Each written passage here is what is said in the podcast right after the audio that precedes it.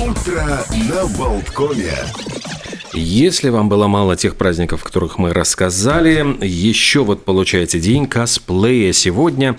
Собственно, считается, что сам термин придумал японский журналист Нобуюки Такахаси в 1984 году после посещения конвенции Fiction World Science.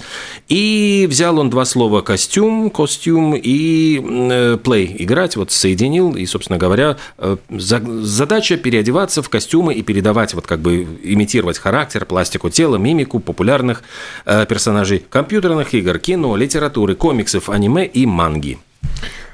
Сегодня очень странный праздник – День хранения тайны. Когда он возник, кто его создатель, уже большая тайна.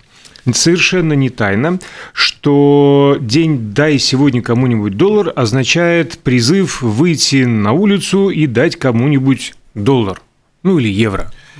Э, подари доллар имеется в виду, что эм, обращает внимание, что долларовая купюра – это как бы самый маленький номинал бумажной валюты Соединенных Штатов Америки. Прекратили они выпуск дробных денежных купюр еще в 1876 году. Э, долларовая купюра изображает Джорджа Вашингтона, первого президента США. Это его изображение взяли с картины Гилберта Стюарта э, с портрета. И на реверсе изображена большая печать Соединенных Штатов Америки. Это самый старый дизайн среди вот ныне выпускаемых американских денежных знаков. Э, средний срок службы вот этой купюры 6,5 лет. После этого она требует замены. Ее, значит, все замусолили, заслюнявили, э, там, не знаю, чего, занюхали через нее. И эм, в 2009 году однодолларовые купюры составляли 42% от всей напечатанной валюты. И... Какая мелкая вот денежка, оказывается, да, и какая грязные нужная. зеленые 12,7 миллиардов однодолларовых однодолларовых купюр вот в настоящее время, ну хорошо, на 31 декабря 2019 года эта статистика в мире находится в обращении. Mm-hmm.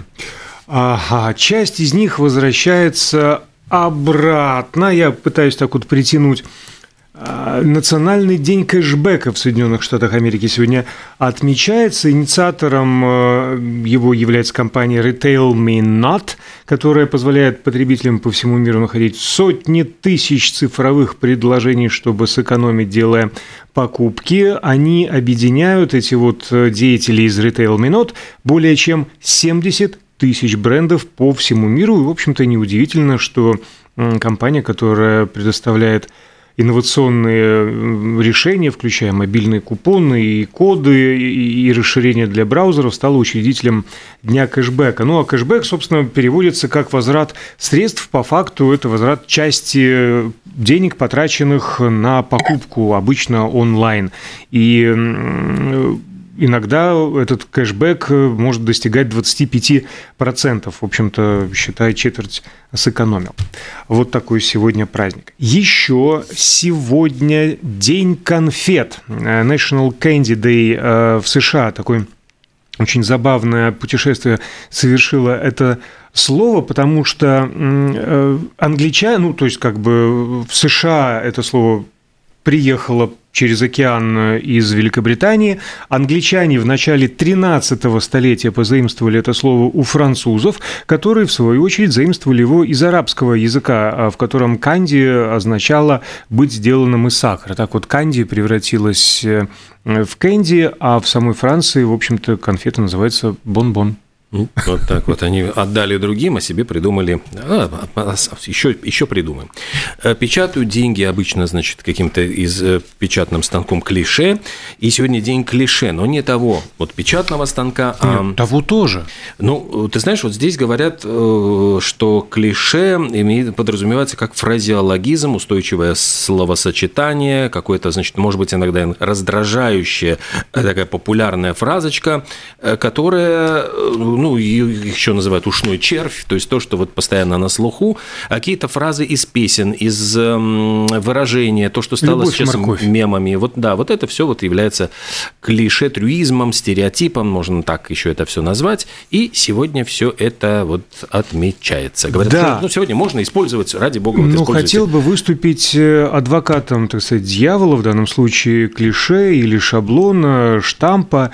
А дело в том, что именно речевые клише, они помогают в сжатой, емкой форме изложить мысли и выразить отношение к происходящему и широко используется в официальных документах и научных статьях, потому что вот это значение точно трудно понять иначе. Поэтому, да... Терпение – это не резиновая попа. Господи, боже ты мой. А, день выборов сегодня тоже в Соединенных Штатах. Очень сложный день. Я вчера мозг сломал, пытаясь разобраться. В принципе, а, Сегодня это в США установленная законом дата для всеобщих выборов федеральных государственных служащих. Но вовсе не обязательно, что каждый год там, например, выбирают губернаторов или президентов. Но если выбирают, то в, в этот день. И э, в свое время законодательно федеральным правительством э, вот эта дата была установлена как вторник, следующий после первого понедельника в ноябре, равный первому вторнику после первого ноября. А это все на самом деле сейчас кажется билибердой, а это объяснялось очень просто, потому что по воскресеньям люди ходили в церковь, они не собирались там участвовать в выборах. Для того, чтобы доехать до ближайшего, это же была сельскохозяйственная тоже аграрная страна Америка, для того, чтобы доехать до ближайшего участка, нужно день скакать там этому ковбою. То есть, значит, получается, что э, ну, не раньше вторника он до этого выборного участка доедет. В общем, там все это рассчитывалось. Почему, верно. почему ноябрь? Потому что вроде урожай уже урожай убрали, э, собрали, а поэтому снег, да. снег не выпал. Все правильно э, говоришь. Так вот, до Нового года надо было ему ложиться. В 1792 году этот федеральный закон, собственно, разрешил каждому штату выбирать а, выборщиков в любое время в течение 34 дней до первой среды декабря. Да, э, урожай собрали, суровая зима еще не наступила, а в воскресенье помолились, сели на лошадь, э, прискакали, проголосовали до среды, потому что по средам фермеры продавали продукцию на рынке и вернулись обратно. Ну, вот как-то так. Все стало меняться с э, изобретением электрического телеграфа Морзе, и в 1843 году, э, в 1944 Конгресс его успешно испытал, и, в общем-то, в общем-то, в общем-то, в общем-то, были изменения в этот закон приняты, но незначительные. До сих пор второе, ну, там, точнее, вилка со 2 по 8 ноября, э, вот эта неделя считается выборная. Меня рассказали. Да, но наверное, самый интересный праздник. Нам просто сегодня надо будет побыстрее, наверное, календарю уже переходить, Давайте чтобы перейдем. успеть. Что сегодня приключилось? Сегодня огромное количество. Прости, прости, прости, прости. Прямо, э, кстати, лыка в строку, да, вот еще одно клише. It's now or never. Ну, идеально о же со, подходит. О соле мио. О соле мио. А, сингл It's Now or Never в 60-м году Элвиса Пресли на 8 недель возглавил британские чарты. Песня, которую вот исполнял также и Заяц в фильме, в мультике «Ну, погоди», она пел из телевизора. А еще в 90-м году песня «Ice, Ice, Baby» Ванилы Айса стала первой. Причем взял он же это из Queen, вот эту всю подложку. Э, Another One Bite to Dust или его, или... Не, не, не, нет, нет, нет, нет, по-моему, не из Another. Ну, Another One Bite to Dust. Under Pressure. Нет. Under pressure. Можем на доллар заключать пари. О какой песне идет речь? Э, я говорю про Ice, песню Ice, Ice Baby. Тут, тут, тут, тут, тут. Under pressure. Under pressure. Я выиграл доллар. Нет. Потому что я его не проиграл. Ванила э, Айс, эм, э, значит, прославился как первый рэп-исполнитель, который с этой рэп-записью возглавил сначала Соединенные Штаты Америки хит-парад, а затем и в Великобритании. И самое поразительное, что вот эта вот песня, которая его прославила, ну, единственный просто вот хит, по которому его помнят, по большому счету, она была бисайдом к, к другой песне, а все американские диджеи начинали играть вот трек, прямо вот переворачивая пластинку, и стало ясно, что именно это хит. А в этот день, 65 э, лет назад, в 1957 Второй в мире спутник был запущен в СССР живым существом на, бол... на борту. В космос отправилась собака Лайка.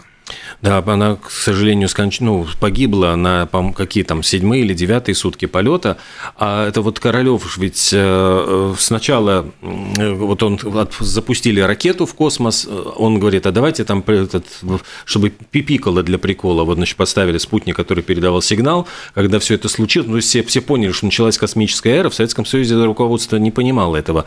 Хрущев прибежал к нему и говорит, а что еще, говорит, давай вот надо к ноябрьским праздникам что-то еще такое вот, ну, давайте собаку запустим. И вот, ну, как бы вот тогда это все происходило вот просто по импровизации. Когда читаешь воспоминания там вот э, тех, кто был в космонавтике, э, во многом это было случайностью. И самое поразительное, что э, буквально через три дня после старта «Лайки» вручили курсанту Оренбургского высшего военно-авиационного училища Юрию Гагарину погоны лейтенанта ВВС. И, собственно говоря, в тот момент он еще даже не думал, что через сколько, получается, 4 года он, ну даже 3,5, через 3,5 года он станет первым человеком, который полетит в космос. Невероятный есть, взлет. Да, вот в прямом смысле.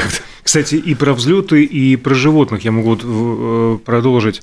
А, в 1907 3 ноября Поль Корню совершил полет на первом мире вертолете, поднялся на 2 метра над землей и продержался в воздухе около 20 секунд. Ну а перемещаемся во времени и пространстве. В 2011 году 3 ноября тогдашний мэр Риги Нилушаков представил публике двух котят, которых взяли из приюта для бездомных животных Улубелы. Кузя и Мурис, к сожалению, э, до этого дня не дожил ни один из них. Оба скончались. Но зато какую хорошую, в принципе, такую полноценную, я бы сказал, жизнь прожили. Э, сегодня... Э, Какие люди их гладили. Да, прямо думаешь, за ухом чесали. чесали да. А в 1971 году братья Стругацкие, Аркадий Борис завершили э, повесть «Пикник на обочине». Собственно, даже известно, вот когда появилась идея, идея этого романа появилась в феврале предыдущего года, там в дневниках сохранилась запись, вот что через 30 лет после посещения пришельцев остатки хлама, брошенного ими, ними предмет поисков и охоты. Э, знание, взятое с неба, бесполезно и вредно. Любая находка лишь дурное, находит лишь дурное применение. И вот из этой идеи, вот из этой вот какой-то мысли начинает выкристаллизовываться вот эта, эта повесть, э, по которой затем Андрей Тарковский снимет э, знаменитый фильм. Да. И сталкером они, собственно говоря, вот само слово они придумали, взяли из английского э, языка, причем, э, собственно говоря, они могли бы его назвать и стокером, говорят, но в рассказе Редьярда Киплинга в дореволюционном издании э, героя Проныру искажи, ну, с искажением написали как «сталки». И вот они из, из этого героя «сталки» вместо стокера взяли и придумали «сталкера». Ну, это примерно так же, как в свое время большое спасибо переводчикам Э, мы обладаем доктором Ватсоном, а не Уотсоном. Хотя правильнее, конечно, Уотсон. Ну, Уотсон. Кого это волнует? на бывшей 1.6 суши. А у меня был лонгрид про Ади Даслера. Но, наверное, не успеем, да, надо что-то покороче. Почему? У нас еще есть время. Ну, у нас 10, еще столько, 10 минут, как минимум. Столько фактов. Ладно, раз начал, давайте, значит, про Адольфа Даслера. В этот день он появился на свет в 1900 году в Баварии. Ну, как мы все мы помним, в 60-е 70-е годы а золотой эрой э, были эти годы для Адидаса, и даже Политбюро ЦК КПСС в 1972 году, решая вопрос об экипировке советской олимпийской сборной, остановила свой выбор на Адидасе.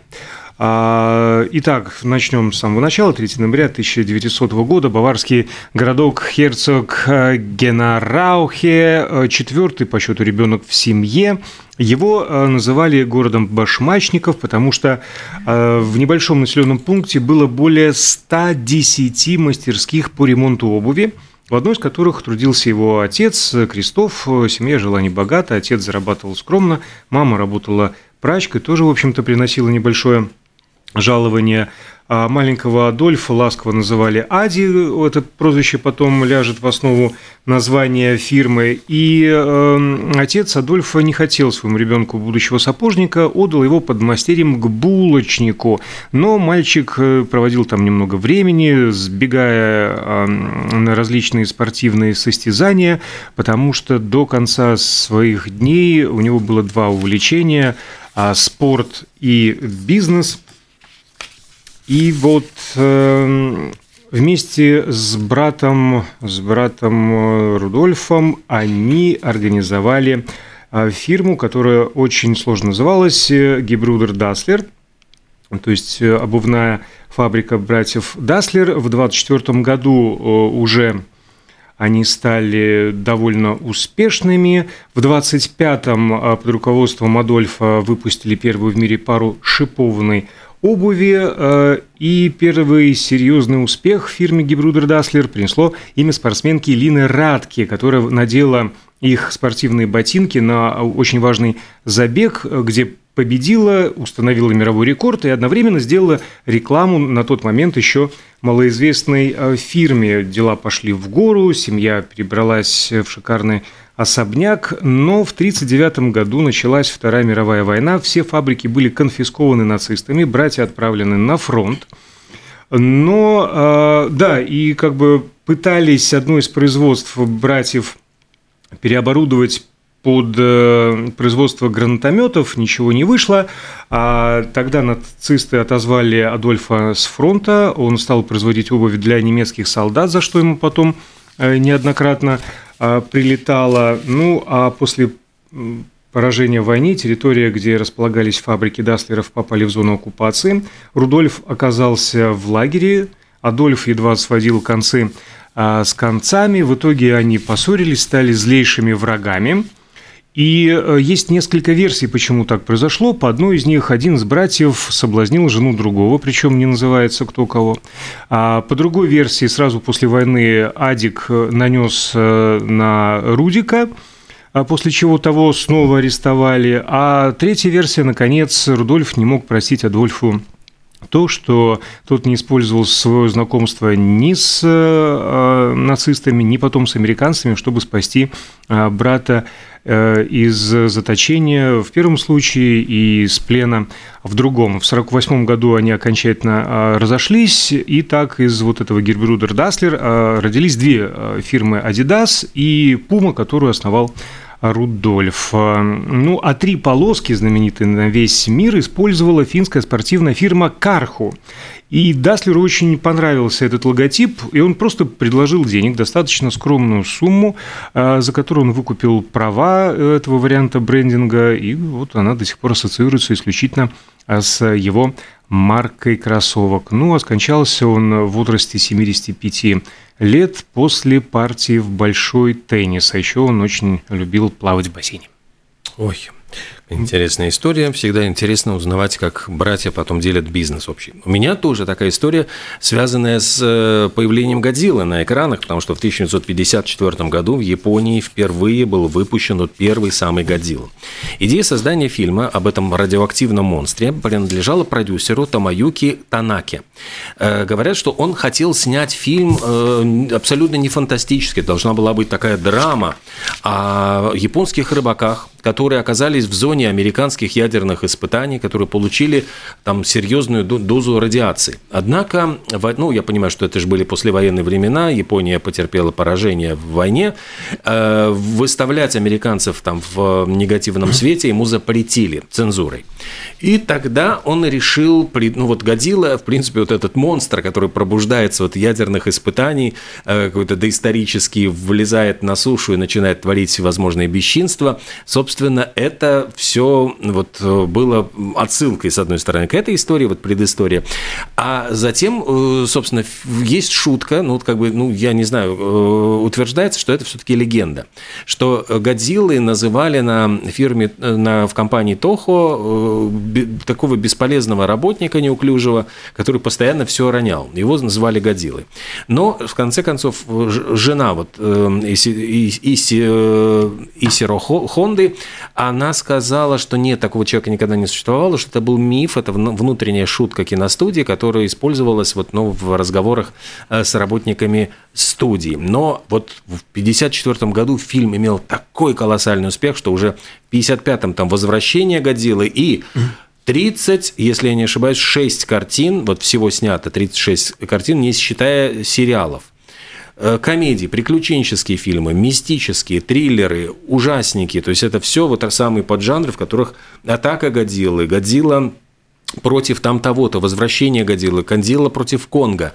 И действительно ему удалось даже затмить вот э, Кинг-Конга и других киномонстров. То есть это... Хотя, казалось бы, а, проведя 200 миллионов лет в анабиозе на дне э, Тихого океана, он умер в 1954 году на экране потому что его убил ученый доктор Саридзава, который изобрел существо, способное разрушить живую ткань в воде, так называемый разрушитель кислорода. Ну, просто как э, погиб-то Годзилла?